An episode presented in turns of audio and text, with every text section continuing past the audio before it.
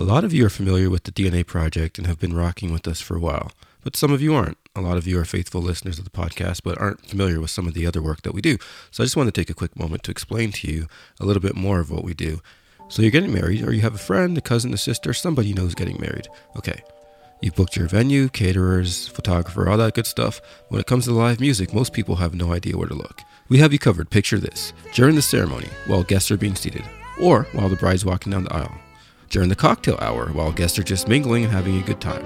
Don't forget about dinner music, that's very important to set the mood while guests eat. And we definitely can't forget the party.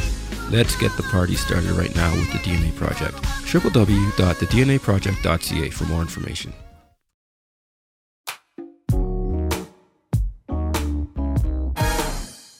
Hello, bonjour, and wagwan, everyone. Thank you for listening to another episode of the DNA Airwaves. Each episode of the podcast is recorded, produced, and mixed right here at the MPL in Toronto.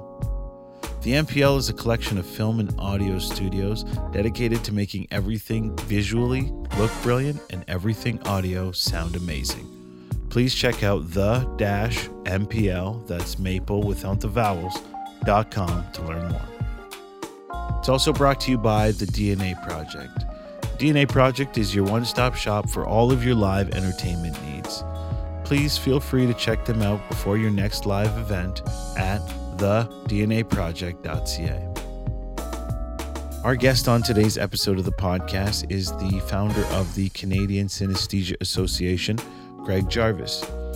Greg is a Toronto native who has worked in the music industry here in Toronto and over in the UK since the early 1990s, working for major labels like BMG and Universal. He's currently a professor at Durham College's Media, Arts, and Design School, where he teaches musical history. In this episode of the podcast, we continue on from episode 13 with Bridget O'Regan and Blake Hamilton, where we discussed synesthesia for the first time. So we sit down with Greg and talk about his experience with this perceptual phenomenon and what led him to starting the association in the first place. Cool conversation with a cool cat, and we hope you guys enjoy it. This is the DNA Airwaves. Now they go for 800, 800 bucks, and they're hard to find. The Tree Works 140 bar ones, but those are the chimes of chimes. Oh, that's Uh, like the. okay. Why not just buy a few uh, thinner chimes and just glue them together? I don't understand how that'd work, but okay. It would just be more chimes at the same time. Oh, y- not the chimes themselves. You glue the top together. Oh, I see what you're saying. yeah, yeah. Yeah, there's a guy Oh. in Lebanon who's done that biggest set of chimes in the world that just goes on and on and on and on, round and round Oh, as like, it uh, goes. Yeah. Interesting. That's an accomplished man. Is that what he's known for? Yeah, yeah. know, no, it's he's like the Lebanese chime guy. Like chime he's guy. Lebanese put chime himself guy. on the map as one of the world's preeminent chimes players. Wow. Chimes players. We're work. learning things. Yeah. already. Is there are there prominent chimes players? Yeah, he's the Is it only chime one I one? know Yeah. of. You Chim- know, chimist? Yeah, What are they chimist, called? right? Chimist? Chimist? Chumist. That's taking it somewhere. What's a chime player called? We're called? gonna go with chimist. Chimist. It's got to be chimist. Similar to chemist. I don't know. I don't know. We're gonna have to. Someone tell me, please. I'm dying to know. Well, email us, guys. Uh, let's switch gears a little bit. So today we have with, with us Mr. Greg Jarvis. Um, we have you here for a number of reasons, Greg. And first of all, thanks for joining us. Appreciate Um, yeah, we're looking yeah, happy to be here. We're going to talk a little bit about synesthesia. I know we've talked about that on air, and we had a lot of interest actually. So um, I wanted to bring you on to get your insights and experience in that area, and then just talk through your career and some other things as well. Um, so maybe we'll just start off with that. Can you just give us kind of a breakdown for anyone who doesn't know what uh, synesthesia is? So s- synesthesia, about four percent of the population have it. So if people are listening, hey, there's a likelihood you might be in that boat. Hmm. And people are born with it, and it's crossed senses. And people don't realize the way they experience the world is different to others until mm-hmm. they hear a podcast like this about synesthesia and go, oh, that sounds like me. So when we're talking about cross senses, um, it can be any sort of senses crossed. For me, what I have is I've got my sound and my vision crosswired. And I was born that way. So all sound that I hear, I see it out in front of me as visual shapes. And then with speaking, I see that as kind of a ticker tape of the words going on past as well. And these are all in alternate layers of vision. Wow. There's no confusion between what I'm really seeing and what's in that alternate layer of vision that my mind is creating based on the audio stuff coming in. Mm-hmm. But really, it can be any form of it. And I'm the founder and director of the Canadian Synesthesia Association. And we've got about 300 members who've signed up across Canada. And if you're in Canada, sign on up. And if you're outside Canada, you can sign up too. We just ask where you are so that we know these things. Nice. And really, uh, some of the people, what they experience is touch to taste, where they touch a surface and if it's textured, it produces one flavor in their mouth. They'll touch another surface, it'll produce a uh, surface, and it'll produce another flavor in their mouth. Yeah. right? Interesting. Yeah. Some people get flavors when they hear words. Some people get scents when they're hearing music. Mm-hmm. Right? There's really hmm. any two sorts of senses can be crossed. And you just go through life with this until you suddenly hear that, oh, other people don't experience the world that way and that these things are unique. The most common form of it is uh, is grapheme color synesthesia, which is where people see a word and the A will be red and the B will be pink and the sea will be purple or whatever. Everyone's mm. got their own unique colors for these things. And so that's really the most common form. When we're talking about 4% of people on Earth having synesthesia, Yeah. that's the type that's really the 4%. percent And mm-hmm. the other Got ones, like seeing sound, tasting words, Yeah. that's really getting to 1% or even below at that point. Interesting and mind blowing. So let's talk a little bit about the specific type of synesthesia that you experience. And you mentioned it in two parts, I think, because you hear music differently than you'd hear like uh, spoken, word. Um, Was that a echo? Or was Yeah, that was, was. cool. Let's do that more often. yeah, words definitely do stand on out, but for me, it's not just music; it's it's all sounds. Sound, Okay. And so, for all synesthetes who are, have sound as the trigger in their synesthesia, then it's all sounds, not just music.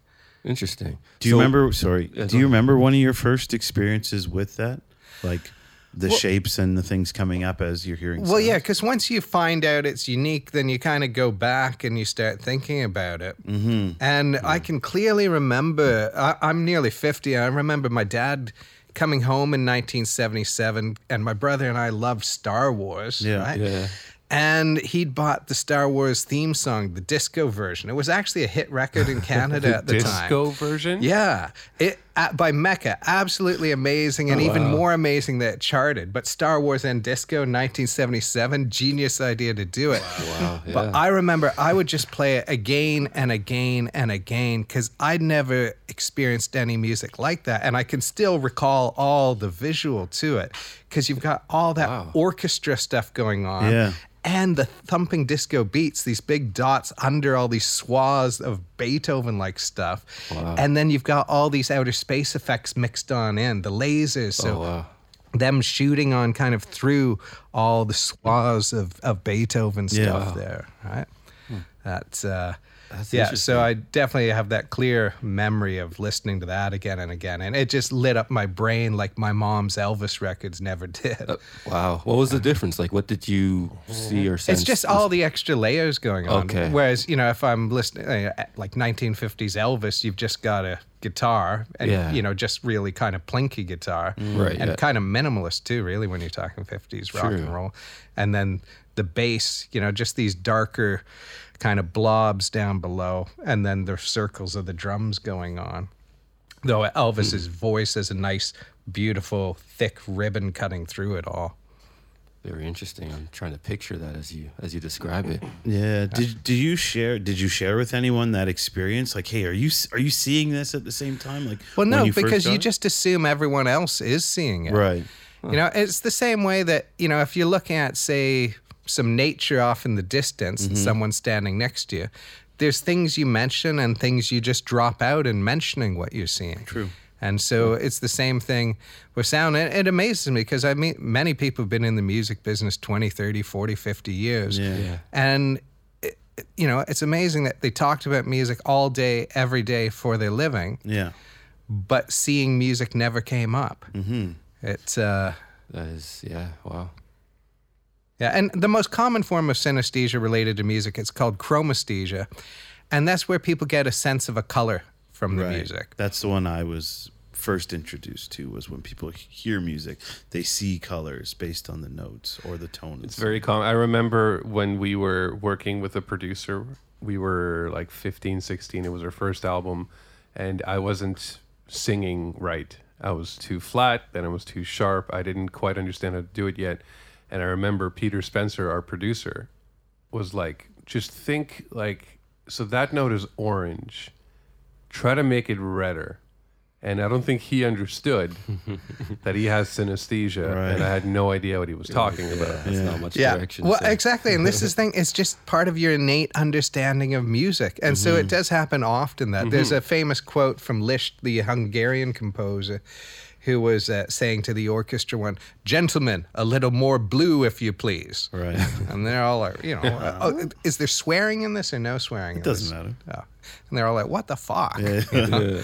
that, uh, yeah. Uh, but, and the colors that people experience, sometimes it's based on the pitch, Right. sometimes it's based on the emotions, Yeah. right? And sometimes it's based on the timbres of the instruments. So it's, you know, depending on the person, or for some people, it's based on all of those and can create a combination of it. Interesting. Yeah. But, uh, I mean, like with the shapes that I see with my type of synesthesia, the size of the shapes is very linked to the volume of it. Right. Where the shape appears is very linked to both the sound source and the acoustics of the room. Right. And do you recall specifically the uh, the time where you shared it with someone and realized it wasn't uh, happening to everybody? Well, for me, I realized that I was marking students. I'm a professor of music business, and I was originally doing this uh, in London, England. Mm-hmm. And I was marking a student's paper. And as I was going through it, there was a line in it saying, Some people see music and it's called synesthesia. Hmm. Hmm. And I read that line and I was kind of like, Oh, you mean not everybody sees music? Oh, was that Wow, yeah. and then, you know, I Googled synesthesia for a couple days, Yeah. you know, Wow. asked a few friends, and it's like, oh, okay. Yeah. Wow. You know, and that's usually the journey is people hear something like this and then they Google for a while. Right, right. And then, uh, you know, eventually they go, oh, I think that's me. One of them, yeah. That's So, amazing. as a musician, because you're a musician too, um, how does how is that? How's this uh, kind of worked? As far as do you? Well, here's my real question: Do you remember music by what you see? Like you said that you ex- you explained that you Well, you for see me, the- it's it's one thing. It- oh. Sound and vision is one thing. okay. Do you remember your mother by her voice or by her visuals? Right, S- sorry, do I remember? your mother by her voice or by the way she looks. Right, it's both. Yeah. yeah, yeah. Just no, because you described the Star Trek or Star Wars in such detail. I thought that maybe you were recalling specific, like a specific picture of that, but that was just generally what you were saying. Exactly. I mean, I'm just talking about the visual side Yeah, of the yeah. sound in the same way we could talk, be talking about the tone of the bass. right. Yeah, kind yeah, of yeah. thing. Mm. Okay, cool. So it's just really a, an extra dimension to sound. got you. And there's a lot of different ways you can focus in on it. Um, but you were asking about it in terms of being a musician. If, uh, you know, having synesthesia as a musician, it's it's absolutely an additional tool to use. Can imagine. And um, for me, what it's absolutely great for is arrangements. So, like, I've done a symphony, and I'm actually working on bits of it today because it's to get a world premiere in Russia. nice. And I've been just working on all the different layers, and there's about 176 different layers of it. And I can't even fathom how people can work with that kind of volume of sound if they're blind, if they can't see what's Yeah. going on, kind Right. of thing. That uh, so in that sense, it really is a hugely useful tool, and it helps see me that. see where the gaps and things are, and fill those gaps, and decorate things, and usually what works right visually also is working right in terms of the audio sense of things. Yeah, because I was just wondering that also, because you can see it visually, but others might, like myself, can't. And I wondered if you take that into consideration when you're creating these master, like these big pieces at least, what you see doesn't come to me, so I'm only hearing it. Does that do you think about that at all, or does it make a difference? No, with my music, what I really just focus in on is just packing it like a fireworks show for my synesthesia. Okay. so that it just gives me the biggest synesthetic bang possible oh, with things going off all over the place. There's one record of mine, Oh, which was the third Flowers of Hell album, where I did that in surround sound because the shapes I see, they are mm. all around me. Mm. And so I rarely get to hear it in surround sound, but when I do put it on, it's truly a big animated, abstract 45 minute eh, movie. Wow. Uh, if you want, we can export it for you in a way where you could hear surround sound through headphones. If you can That's me- interesting, actually. Yeah, if you can give Does me it the file. really seem Yes. like it? Well, think think about it. You only have two ears, Yeah. right? This is true. Five speakers around you are Yeah. still entering two ears. Yeah, yeah, exactly. No, that's a very good way right. to put it. So there's a fairly simple way to just calculate how much of which sound would enter which ear at what volume and with which time delay, and it it's called uh, binaural audio. It only works on oh, yeah. headphones. Yeah. Um, and not binaural beats. That is a nonsense term that doesn't mean anything. People Google these binaural beats, Yeah. quote unquote. And not binaural frequencies either. None of that stuff. Yeah. Yeah, those are just words. on the binaural applies to a have, lot Have you heard things. about this? Binaural beats and binaural frequencies are they're these YouTube videos that claim to clean your brain or Oh. whatever effects they have on you. People sit and just goes, and they think it's, not just a doing placebo anything. effect. for focus and stuff. Well, Whichever, but binaural. I mean, that's a judgment on it because I do know a lot of sound healers. And sound healing, it's mm. all about getting crystal bowls where one is slightly out to the other one to create that binaural frequency. Yeah. And if you ever hear those crystal bowls or the, the metal Tibetan ones done live where the binaural is just right, it truly is an amazing effect to experience. Um, the other place you get that off uh, that the sound healers use a lot is tuning forks. And again, if you've got the different forks and they're just slightly out, you get that wavering sound of out of tune notes going through your head. That's called phasing. That's Yeah. not well. That's that's Yeah. the thing is that there there are names for what they're describing. Although some of these videos are literally just uh, an oscillator and nothing else. Well, yeah. Uh, but yeah. binaural is just referring to how your brain decodes um, direction around you, right? If you have two tuning forks that are very close, they're just phasing against each other. Yeah. If you start flying them around your head, that is a binaural effect. You're right. So there is a way. If you have the surround sound files, if you want to give them to us, I'll make you a binaural version that you can. I would anytime. love to have that. So no, I'll totally send that to you. Yeah, That'd be- Yeah, and because it because I, I rarely get to hear it, and you know the surround sound mix is really the way that record's to be experienced. So that'd be great, man. Mm-hmm. And it's one to one translation, but only in headphones. If you listen to it in regular stereo, it just is confusing and it doesn't sound right. oh no, that's So fantastic. that's the downside. Fantastic. That is cool. Cool. Does your uh, ability ever annoy you or frustrate you? There are times you're just like, ah, synesthesia. I don't want to see it. yeah, I mean, for all synesthetes, everyone's got their little bugbears of things they're just really annoying with it. For me, it's ticking clocks. It's just it's Oh, uh, wow. Chinese water torture. Okay. you know where they just drip it on the forehead, Yeah, right? yeah, Developed yeah. in the Middle Ages. Yeah, there. yeah. You know that's where a ticking clock is, and it's. You know, it's that I'm getting the little flash. It's like a, trying to go to sleep where there's a flashing light Oh. Mm, Fair enough. Yeah. nonstop, and it's not. I can close my eyes, but I can't make the flash stop. so crazy. when I'm crashing on sofas, I'm always leaping up and finding a clock and pulling a battery out of the thing. It's funny. I sleep to Yeah, that that sound. Actually, I love it. Yeah, uh, some people do. For Yeah. me, it's just Can sheer hypnotic. torture. Oh wow. uh, you know, and then it'll just be, you know, sometimes it's useful, sometimes it's annoying. Um, Mm-hmm. You know, with my car right now, there's a loose heat shield on it, so every time I'm accelerating, I have to hear that little thing. Yeah. But Gosh, yeah. you know, because I'm seeing all the sounds my car makes, you know, you're faster to catch little changes Yeah, like that because okay. oh, today it just looks that bit different. Right.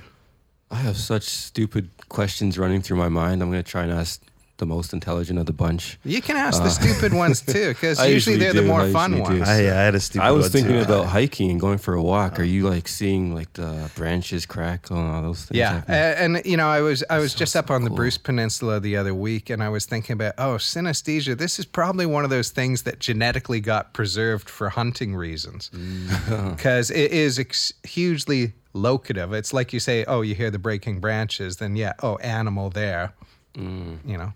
Kill or pet or whatever. Yeah, yeah, yeah. does. Killer pet. There are linguists and biologists that interpret language as a form of synesthesia that we've all evolved. Um, and Onomatopoeia.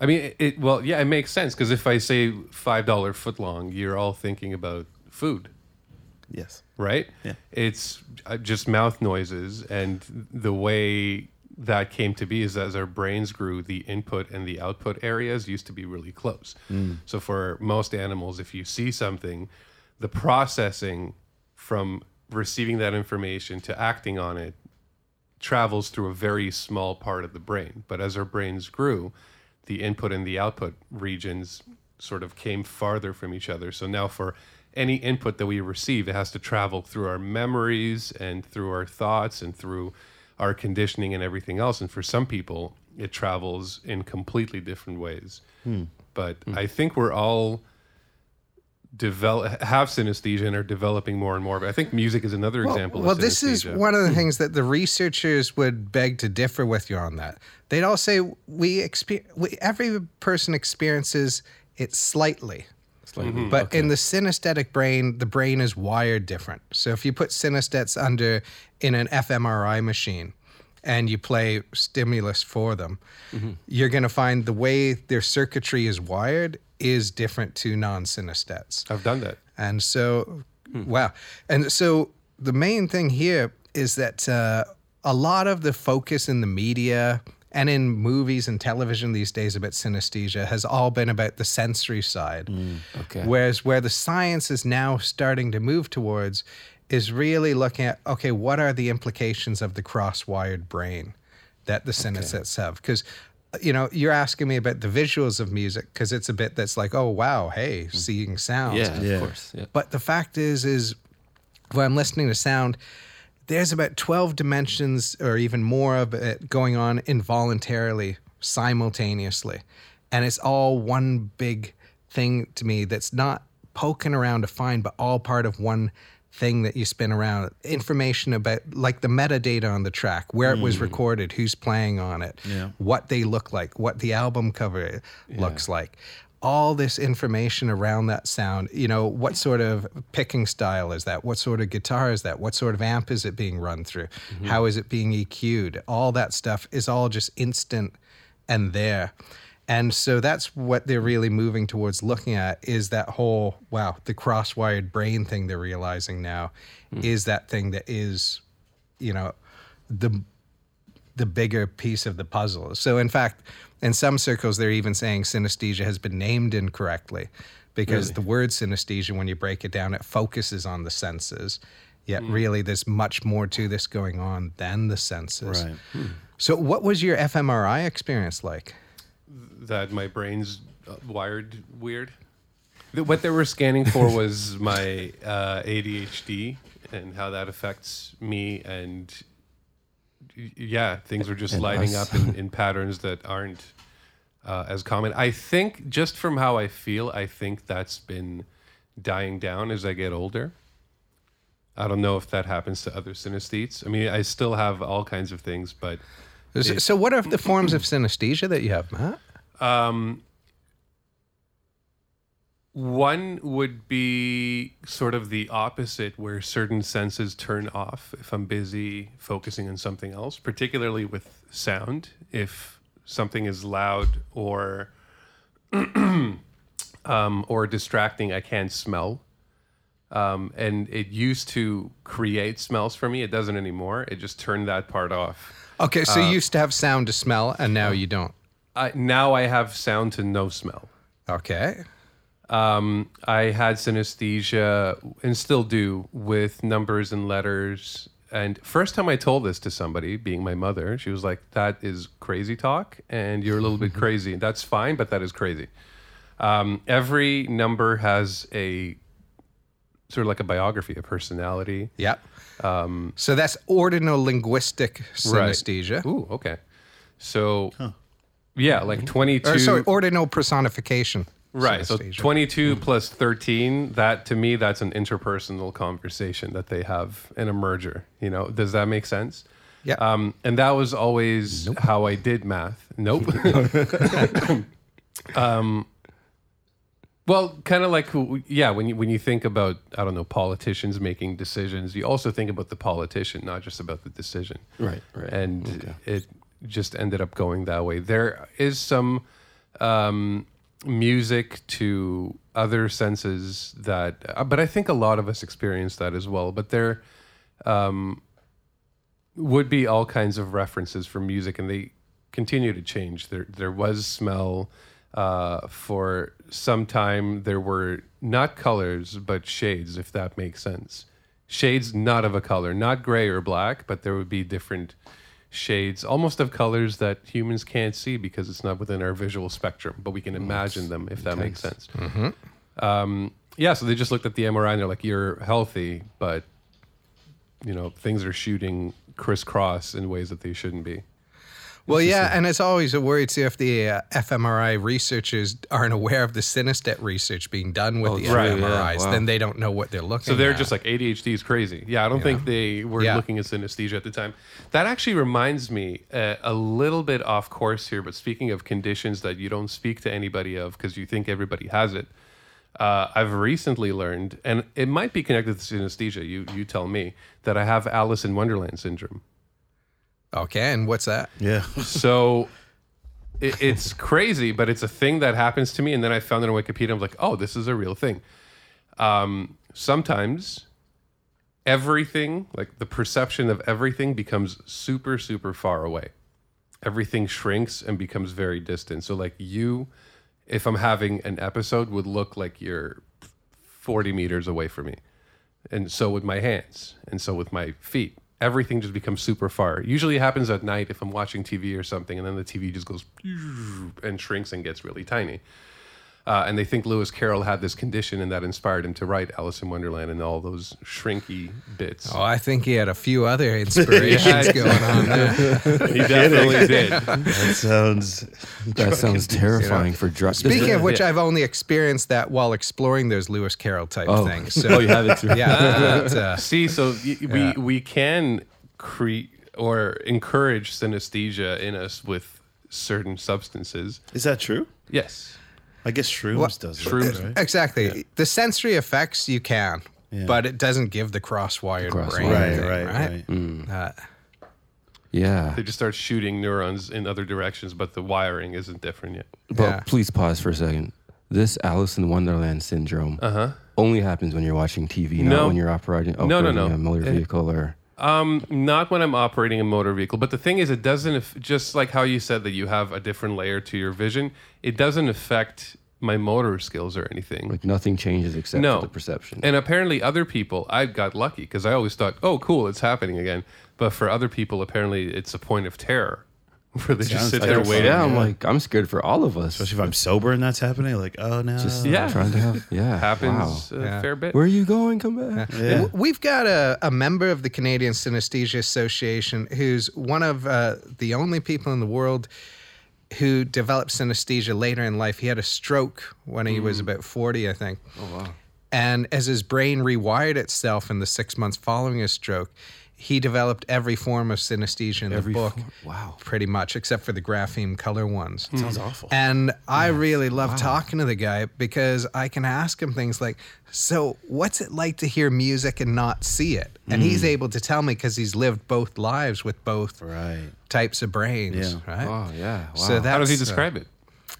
Oh, he says that it, one interesting thing with him is he he often says that before he had his stroke and before he developed synesthesia, mm-hmm. if he was listening to something like this, he would be thinking it through and going, "Okay, I, I think I can understand that. Yep, mm. I, I I understand that." Mm-hmm.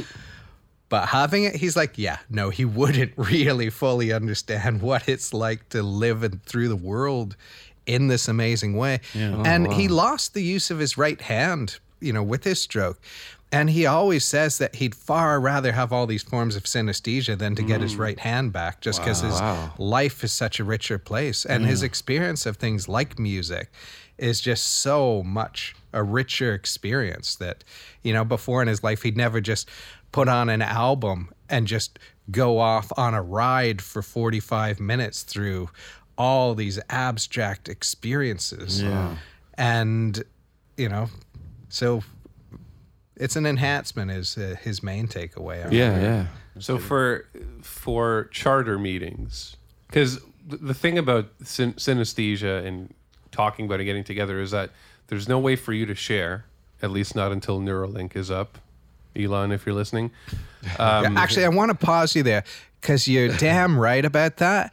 And w- w- as Synesthetes, when we get together, which we do in Toronto once a month in non-pandemic times, mm-hmm. we love bitching about all these crummy videos on YouTube. They're like, "Oh, this is synesthesia," where, mm. "Oh, it's some visual." It's just like iTunes Visualizer done mm, badly by someone at home, Right. which is not synesthesia. Okay. That's just multimedia art.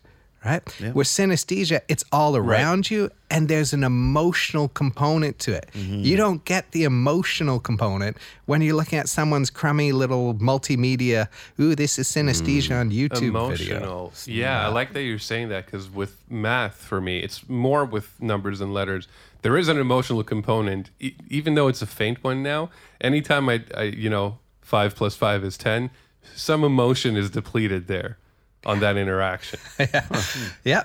You know, what stood out to me the most, one of my favorite Synesthete meetups we had in Toronto, uh, there was a young man who came and he had autism as well as synesthesia. And there's a suspected link to that, though they haven't quite worked that, out yeah. Yeah. what it is at this point, though there's a lot of research going on there.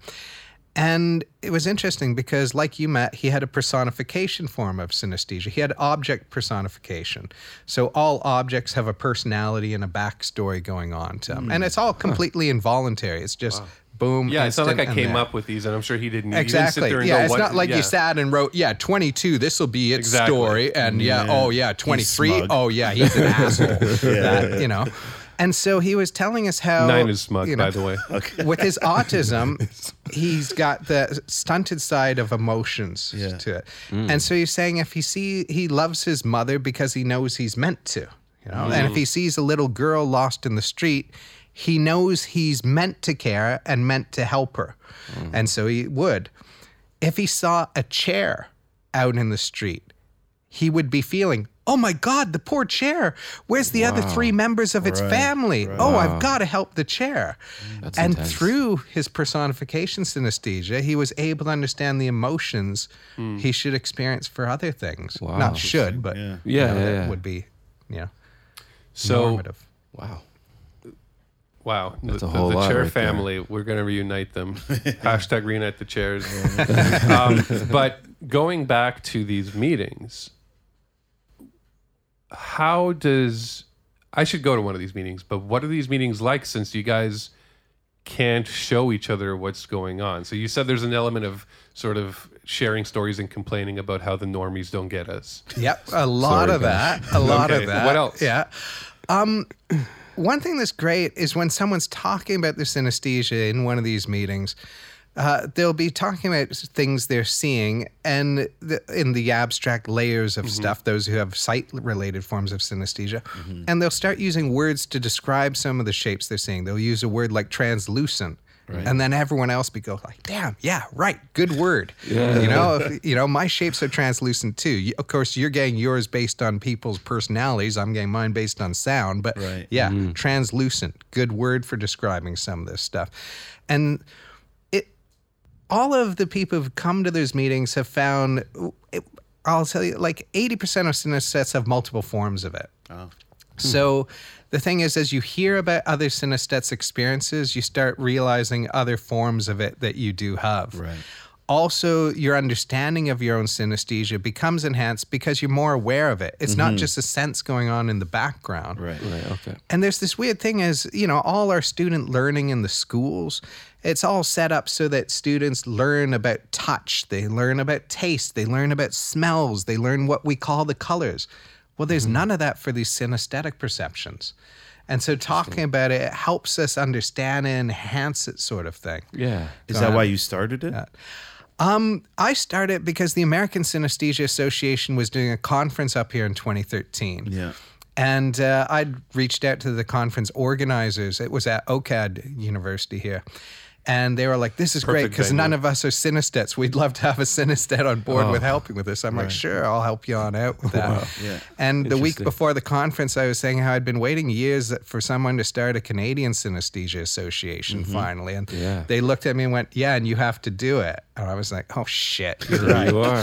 You've You know, and in. so I did it, and it's just been this expanding, growing thing. Sorry, what year was that? Uh, 2013. 2013. oh, and okay. it was great because you know we've had hundreds of people sign up across the country, and I never quite knew what I'd do with them. Mm-hmm. Right. Then the pandemic presented this great opportunity for Zoom calls across the country. So True, yeah, we did yeah. these Zoom calls across each region of Canada in the winter, and for a lot of the synesthetes, you know, if you're living in Medicine Hat, Alberta, that was their first time they ever got to meet another synesthete. Yeah, yeah. And what they all absolutely loved is not having to explain it. Mm-hmm. You know, just for pe- them to be talking about it, everyone going, "Oh yep, oh yep, Yeah. oh yep," Oh, I instead of "What the fuck?" Right, right, okay, right. Yeah, crazy, yeah. weird. I think I can understand that. Yeah. You know, and so there is that real camaraderie that comes across that kind of thing. And then we did another round of Zoom calls.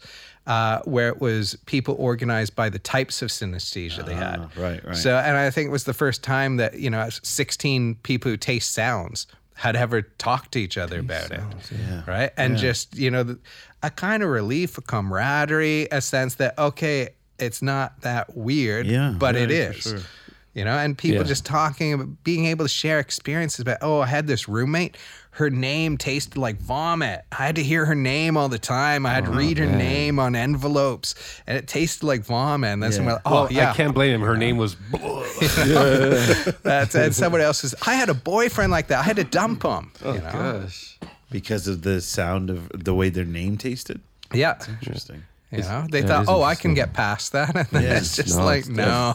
Forever present. What's interesting is you said a moment ago, um, what did you say? What we think is color. You said something like that. Yeah, yeah. And it's interesting that that is the truth that we have sensors that bring information into our brains, but then how we perceive it is a product of evolution and, and things that helped us. But there's, we've talked about it before, there's probably a planet where all of its inhabitants see vibrating air particles, vibrate sound, and hear light.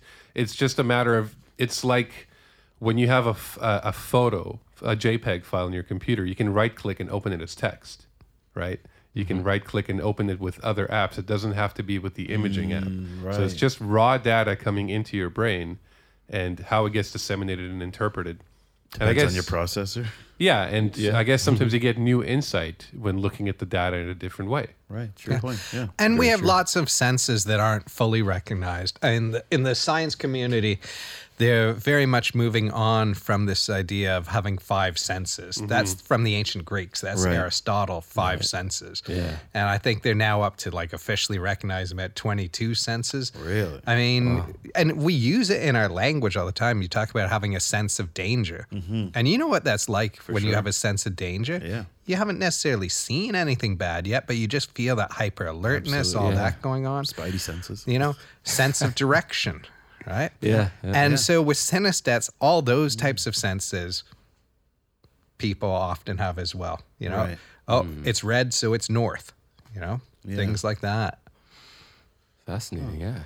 It's fascinating. And I, I think it is something that might be more or less common across different cultures because there are cultures where cardinal direction is built into their words for direction. Like they don't have uh, straight, back, left, right. They always speak in north and south. And studies show that those people, I forget where they're from, but studies show that those people um, under MRIs do have different connections with navigation in their brain. So it's almost like, I mean, neuroplasticity. So I, I wonder if some synesthesia is cause, caused by something that happened to the person, how that person was raised, or how that person is, and how that gels with how they were raised. Well, yeah, and it's interesting because at a synesthesia conference I was at, at uh, I was speaking at at Harvard, I guess four years ago. Um, one of the things that came on up was that a lot of us who had sound vision related synesthesia had really bad eyesight when we were born. Mm. right? Mm. And so, like, I was wearing glasses from the time mm. I was three, and so it would make sense. The theory is that all babies are born with their senses cross-wired, and in the first six months, things split on out. And in synesthetes, some of these things stay interlinked. Gotcha. And so the thinking is that, um, you know, it doesn't split. And because, you know, I couldn't really see, of course, my sound, my vision, it's working that bit harder in a different way. yeah. And so that's why it, that link was preserved possibly in me. So it's one of the things they're researching that they don't quite know yet. Um, but it's definitely speaking to a lot of synesthetes. There seems to be possible links to that stuff. Some people tra- trace their synesthesia back to traumatic experiences they had. You know, things like the ability to understand personalities, getting colors off people, and that that Yeah. can get tied back to that, and and what some synesthetes have told me. Does volume play a factor in any of your specifics, uh, synesthesias? I don't know. It, what it changes the size of the shapes that I see. Right. So if you walked in a room of a bunch of kids like screaming and yelling, the size of the shapes would vary, or would it still? yeah, kinda, that's a real ugly kind of mess. Like Okay. just ugly mess of squiggles. Oh, if it's a bunch of kids, there's probably a reverby room, so the squigglers are just bouncing all over the place, shaded Right. by a dark reverb kind of cloud behind them. I'd love to be. able Yeah, it's not often that I feel left out, but Yeah, man, I'm just trying to with this picture. Oh, we leave you out a lot. Yeah. I don't feel left out though. I mean, what Well, you you, do is you can leave you. me out of the room full of screaming kids. Yeah, yeah, yeah. So speaking of that, I've I've heard of people who like the the names that taste like vomit situation, right? Are are you guys working in any treatment, any exercises to get rid of that? Because what if your mom's name makes you taste poop? What do you do, right? If that's just Well, life. this is the thing. Hmm. The people who taste words, none of them would ever want to get rid of tasting words. It's just a thing that makes their life Sure. a richer experience. Right. Though it does have some downsides, but overall, it's just like, wow. The form of synesthesia that does prove to be more problematic is it's called mirror touch synesthesia. And it's really the highest level of synesthesia.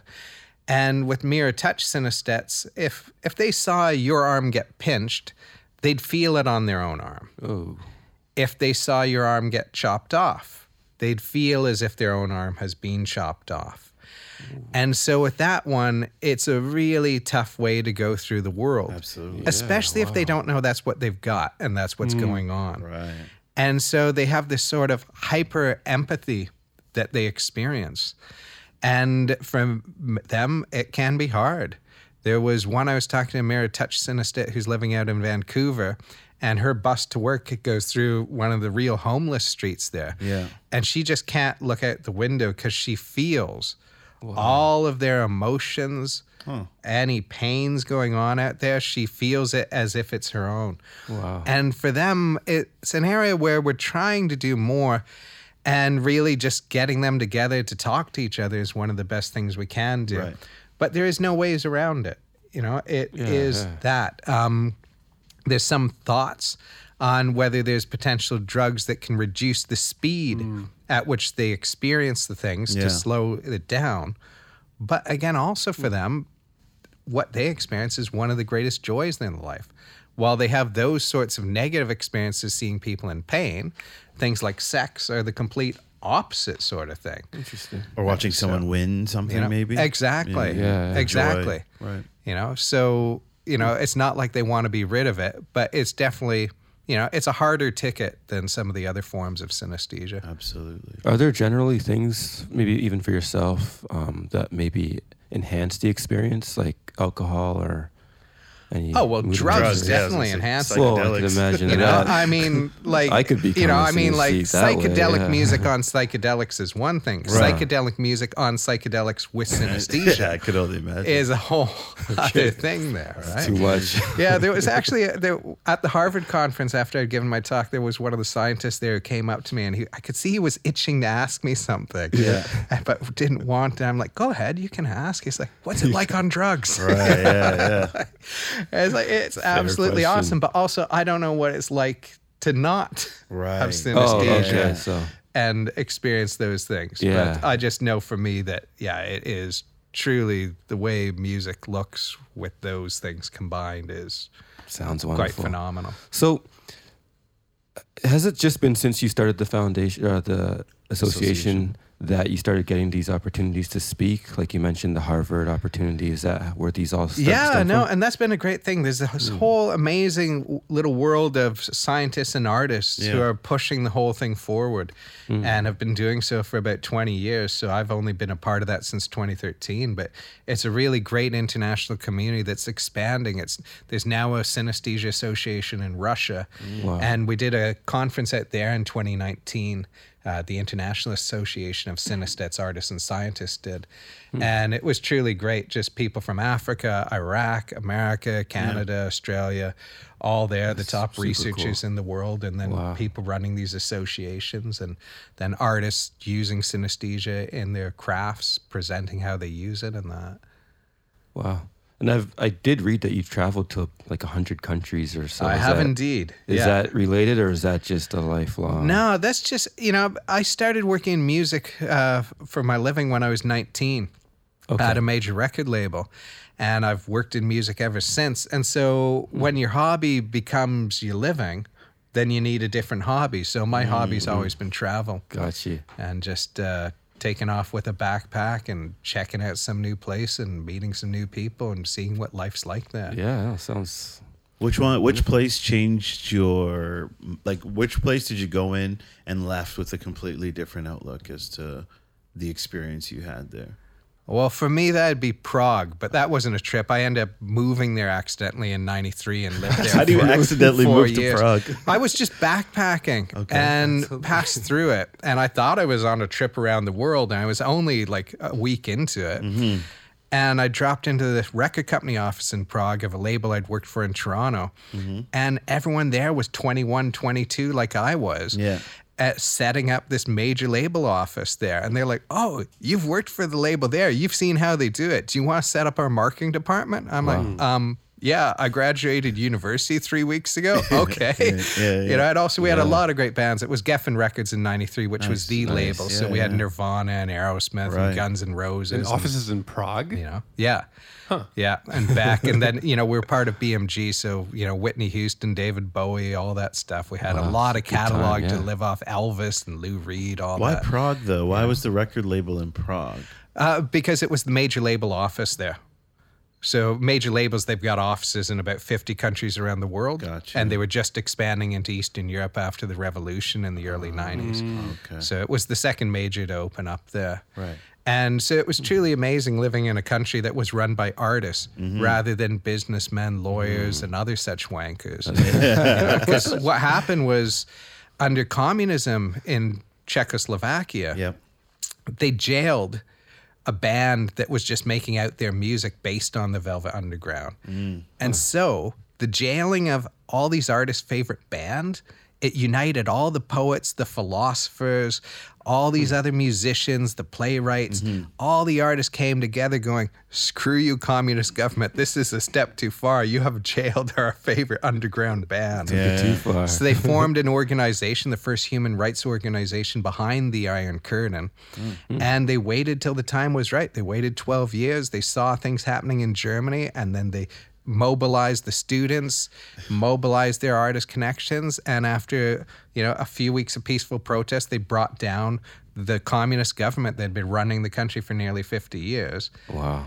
And then they were like, oh shit, we're now the government. Their objective was never to become the government. Yeah, yeah. It was just to get rid of the totalitarian regime. So slowly over the next five years, they all kind of filtered on out of the government and left. Right. And businessmen, lawyers, and other such wankers came on in. and it became like any other country. But living there under a government of artists, absolutely fantastic. It was yeah. Prague was like Prague in the 90s was like the San Francisco of the 60s, mm. but there was no Vietnam War. Right, It was just right. everything was good, money flooding into the place. Yeah. And it wasn't Western and it wasn't Soviet. Right, It was a complete freedom of thought that existed in between those two systems there. So that was an amazing experience to have carried through living in a country essentially run on a beatnik philosophy. Yeah. Yeah. Xanadu. Well, how long were you there? Uh, nearly five years. And then I went to Russia, which was just awful. Awful, eh? awful. I haven't heard many good Moscow, things. ju- Moscow in 97 was the biggest shithole on earth and also the third most expensive place to live Really? on the planet behind Tokyo and Osaka. Back then, Yeah. Yet your average Muscovite only earned 200 US dollars a month. So it's just mass white poverty. Right. You know, people growing cabbages in window boxes, you know, yeah, yeah. Breeding cats to stand outside subway stations to sell them. And even that person has to pay to mafia. Right. Right, It right. how was long were you brutal. there for? Only six months, and then I got out. I was was meant to be there permanently. I was like, no, this is just bad. Right. You know, and you know, and the country was falling apart. The ar- uh, the teachers hadn't been paid in a year. Pensioners hadn't been paid in two years. the army hadn't been paid in months. Wow. You know, you had all these old Soviet factories trying to repurpose themselves. So one mm-hmm. factory that used to make nautical equipment for ships changed into making dildos. had no money to pay their workers, so they'd pay them in Dildos. dildos. Go here, you sell your Sell own dildos." dildos. They just Oh repurposed gosh. periscopes. Yeah, you know, Kept so the mirrors on there. yeah, awful place to live. But uh, going back there in 2019, I was blown away. Just truly Different one of the most magnificent cities on earth. Wow. Uh, just before the pandemic hit. So, Wow. You know. That is a interesting story. yeah, I understand more why uh, the West is putting the boot into Russia so much. I had no idea they'd risen to such heights once again. And you saw the before and the after. So Yeah. Yeah, and and you know, like, my soprano hadn't really been to much of Europe other than Germany till we were doing some shows 2019 and the start of 2020, and going to both Moscow and London. I remember her saying to me that, uh, "Okay, Greg, I like London, but Moscow is magnificent." wow. And which who were you traveling with at that point? Uh, uh, that I was traveling with the Flowers of Hell. Russia was for the Flowers of Hell to play a synesthesia conference there at the Moscow Conservatory, and that was a bit of a fight to get us on the bill there. It's a very hallowed space in classical music, though they don't promote themselves well in English on the net because they don't care. They're Russian. But Tchaikovsky Right. taught there. The 1812 overture is the first thing he wrote after leaving it. You know, and Scriabin, Rachmaninoff, Rimsky-Korsakov, Prokofiev, all these great Russian composers studied there Yeah. and performed there. And uh, we're really fortunate that they liked what we did, and they've invited us back to do this world premiere of uh, my symphony there. So. Oh, very cool. Yeah, so I've become very back into Russia. I'm glad I learned a bit of the language for when I lived there the first time around. Yeah, yeah. amazing. Here's a strange question for you.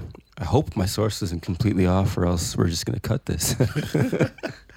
Is there a time that a ukulele may have saved your life? Oh yeah, yes, yes. Okay, we yes. got that one. Yeah, no, that was pretty brutal. I mean, I really feel that I have been lucky. I've taken a lot of risks in life to get to do a lot of amazing things. Yeah. And I've always survived these risks. Yeah, yeah. You know, It's- I know, sadly, it's only a matter of time until you take one risk too many. And that Right. nearly happened to me in Papua New Guinea uh, back in 2010. And, uh, you know, I'd always wanted to see Papua New Guinea. And, you know, I was fascinated for what must the music of cannibals sound like? Mm. And, you hmm. know, they're only really a generation removed from that. Right. And so I was like, okay, well, if they're singing out, what does that sound like? People are that connected to primordial humanness, right? And so I wanted to go and hear the music of cannibals, which I knew would just be them singing in like gospel churches and that. Yeah, but yeah. does it sound any different? What's it like? What's their soul like, kind of thing? Yeah. And I was playing a festival in some festival shows in the UK before heading there, so I didn't have a chance to read up on it. But Yeah. just was reading the guidebook on the plane, got to the western part of Papua that's occupied by Indonesia. Mm-hmm. And I didn't know that their rebels were fighting to get rid of the Indonesian occupation of that part of the island. And so I ended up caught up in this whole demonstration, and I was basically chased by demonstrators who were evolving into lynch mob. And I managed to get into my hotel, and the hotel staff were, "Oh, go hide in the kitchen." You know, I'm hid in this kitchen as the lynch mob's pounding outside. I'm like looking around. There's no pot of boiling water, no Yeah, big yeah. knives like you see in the God. movie. And then I'm like, okay, well, do I hunt for the knives? And if they come on in here, do I like go at them with the knives? I'm like, no, I'm better to go Gandhi. It'll be, you know, Peaceful better that than Yeah. hacking mm-hmm. away at some of them. It'll just, you know, but I knew if they were pulling me, it would be pulled limb for limb, Right, right? right, right. Mm-hmm. And then the occupying army came on in. Thank God. They didn't know if I was a spy or not. Oh. And, you know, journalists are banned from th- there. So they were suspecting me of being a spy. They're banned. And crazy. then to make things easier for them, they were going, okay, but we will look after you. You are our friend, so we will take you with us. I'm like, because if the Indonesian army gets you, that will not be good. So I'm like, okay, the occupying army, you know, f- Mm. rebel army Yeah, yeah. threatening Yeah. to save me from the occupying army. Yeah, I'm like, this isn't good. sure. You know, so I went to my room, stashed some of my money hidden around the room, stashed other bits of it on me, shoved my pockets full of underwear because I knew these guys oh, lived out in rainforest encampments. That's because you were gonna shit I'm yourself thinking if I'm gonna be, you know, living in a rainforest as a prisoner for a while, I'm gonna want some underwear. sure, And then I saw my ukulele, and I'm gonna want something to write some tunes on. Yeah, yeah. so I grabbed the ukulele and went back down to the restaurant where the soldiers were having their meeting. Mm-hmm. And I was just feeling fully traumatized at that point. And I just started playing the ukulele, feeling I might never get to play music or do anything again. That's intense. And I was just off in a trauma music trance kind of thing. and then I noticed one of the soldiers just kind of nodding his head to the music and getting a bit of a faraway look. Yeah. And that's him move the motion of his head pulled me out of my jazz trance or whatever. I was like, "Oh shit, this is having some effect. I better play I am playing good, but I better keep it at this level because it's having some effect here." Yeah, yeah. And sure enough, within a moment, he stood up, yelled at the other soldiers, and they all stood up, walked out. And the hotel staff came over, gave me a big group hug, going, Oh, Mr. Greg, Mr. Greg, we did not think it would end that way. Wow. Yeah, but the hotel manager, he was a Chinese guy living there, and I felt like I was in some awesome kung fu film when he was going to me. have But a lot of you must leave town by sunrise. You know, I'm like, wow. You know, I'm like, but master, who will protect you if the bad men come back to the hotel? You know, and sure enough, he had a buddy come with a car, pick me up just before sunrise, and would take me to the farthest strip of Uh. van there until I could get on out into Papua proper. Interesting. But, uh, yeah, so it's all been bonus time ever since. Yeah, wow. Music saved his life. And look right above you there. Ukulele. It's a symbol. Oh yeah, no, I'm a bit freaked out by ukuleles Oh, I'm so ever sorry. since. It's not real. real, you know. I'm going to drop the mic. yeah, now, it must guys. just be a You're like Batman vision. with bats now. Yeah. yeah. You're the ukulele man, but you can't see any without getting scared. You know. That's incredible. Yeah. what a great story. Great conversation. But how did you get to Canada? Oh, we're not done with that. No, yeah, I'm mean, curious. There are a lot Yeah. of questions. Oh, yeah. I was born in Canada, Oh, you and have an so accent. I Where'd grew up here and left from? when I was 21.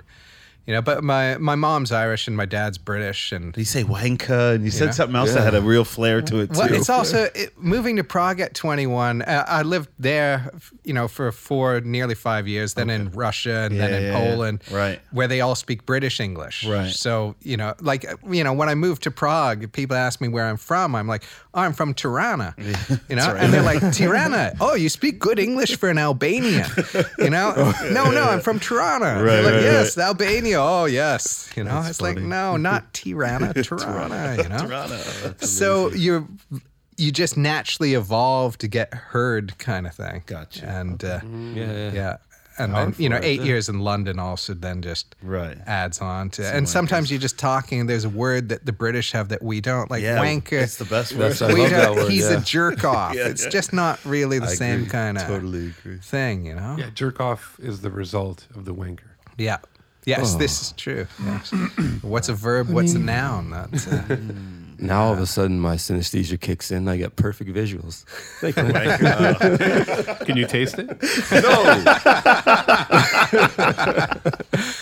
On that note, yeah, thank you. That's, it's been a pleasure speaking with you, Greg. Really um, awesome. You've done so much. You've lived quite a life. We didn't even get to really dive into most of your, a lot of your professional life, but uh, please let people know where they can follow up on your or follow your journey, social media, whatever. the website. yeah, website. uh, the Flowers of Hell Instagram. That's the main place I am online these days. Nice. Though for those with synesthesia, as I was mentioning earlier, you'll find the Canadian Synesthesia Association online, Mm-hmm. and uh, just sign on up. And uh, we'll eventually be in touch with you when you're doing something in your area, or you got questions about your synesthesia, or you've heard something you're not sure if you have synesthesia.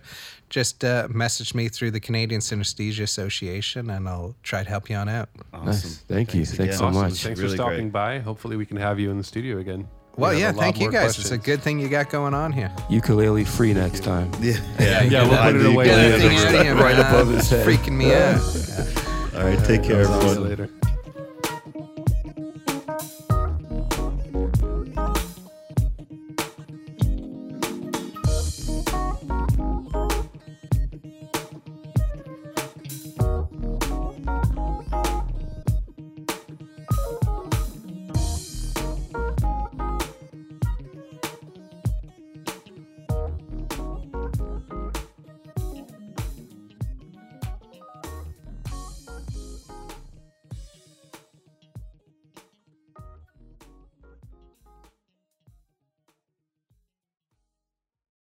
As a podcaster, you know that great content is only half the battle. The other half is finding the right hosting platform to reach your audience. That's where Captivate comes in. With unlimited podcasts, advanced analytics, and personalized support, Captivate has everything you need to grow your audience and monetize your show. Join the thousands of successful podcasters just like us who trust Captivate for their hosting needs. Visit dnaairwaves.com slash captivate today to start your free trial.